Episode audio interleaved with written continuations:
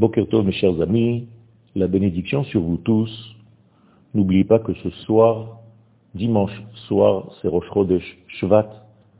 Je vous souhaite un bon mois de Shvat, un renouvellement et une bénédiction, et qu'Akadosh Baruch nous fasse voir des forces qui transcendent pour aboutir à notre délivrance totale.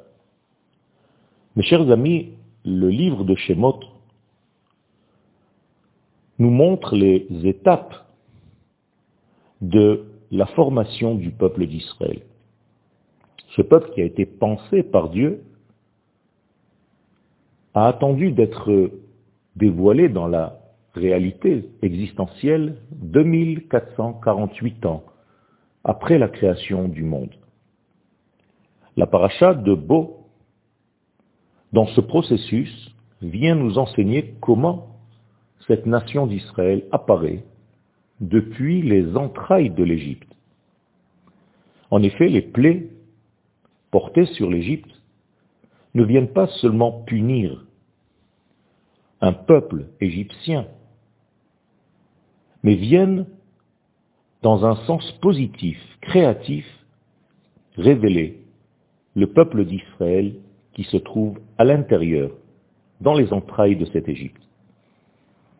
Eh bien, ce processus de dévoilement passe par les plaies et va tout doucement trier l'existence nouvelle de ce peuple nouveau. Ce tri va se faire par dix étapes que nous appelons les dix plaies. Il y a donc une différenciation entre l'impureté de l'Égypte et la spécialité, la spécificité de ce peuple d'Israël qui est en train de sortir de cette Égypte. Non seulement cela, mais par là même nous voyons comment Akadosh Baruch conduit l'histoire humaine. Qu'il surveille cette histoire humaine. Le monde n'est pas abandonné. En effet, par le fait que Akadosh Baruch choisisse de libérer le peuple d'Israël depuis les entrailles de ce peuple égyptien, cela veut dire qu'il y a une focalisation divine pour révéler son nom à travers l'élément Israël qui est capable de porter ce nom et de le véhiculer dans la réalité. Il y a donc ici, à chaque fois, une double force. D'un côté, on frappe l'Égypte, d'un autre côté, on fait sortir en relief, on met en relief de plus en plus l'existence d'Israël, porteur du message divin.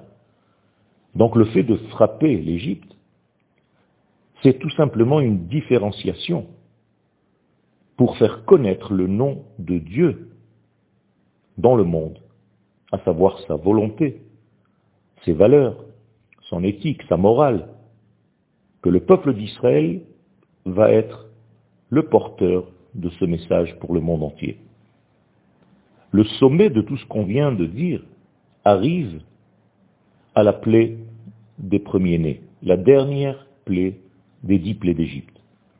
On peut véritablement s'extasier face à la puissance divine et à la connaissance inhérente à cette puissance, quant à savoir comment Akadosh Baruchou arrive par des milliers, des millions d'êtres humains, savoir quel est d'entre eux qui est un premier-né Et ce n'est pas seulement un premier-né au niveau du mariage normal. Un homme qui était avec une femme qui a accouché un enfant, bien pour cette femme, c'est aussi le premier-né, et pour l'homme aussi, avec une autre femme. Et le premier-né qu'il a eu avec sa propre femme, lui aussi est un premier-né.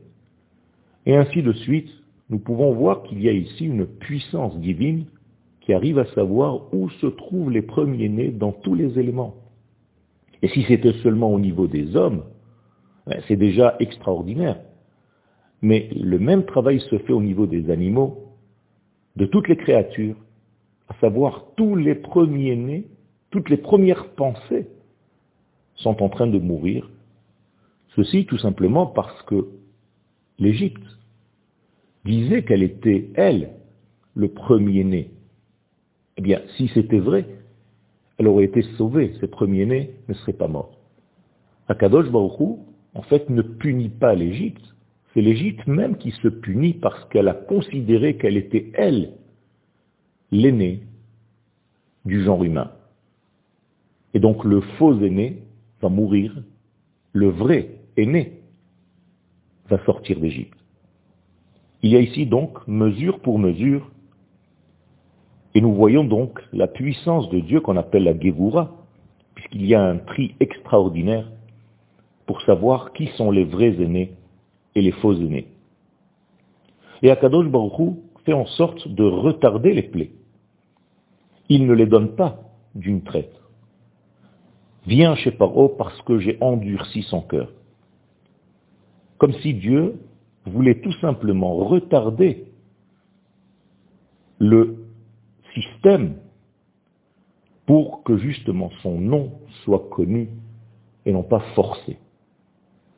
Nous sommes en réalité dans une existence nouvelle qui arrive au monde, l'apparition donc du peuple d'Israël, une nouveauté cosmique qui va commencer la véritable histoire humaine, qui est ni plus ni moins l'histoire de l'éternel qui apparaît dans ce monde.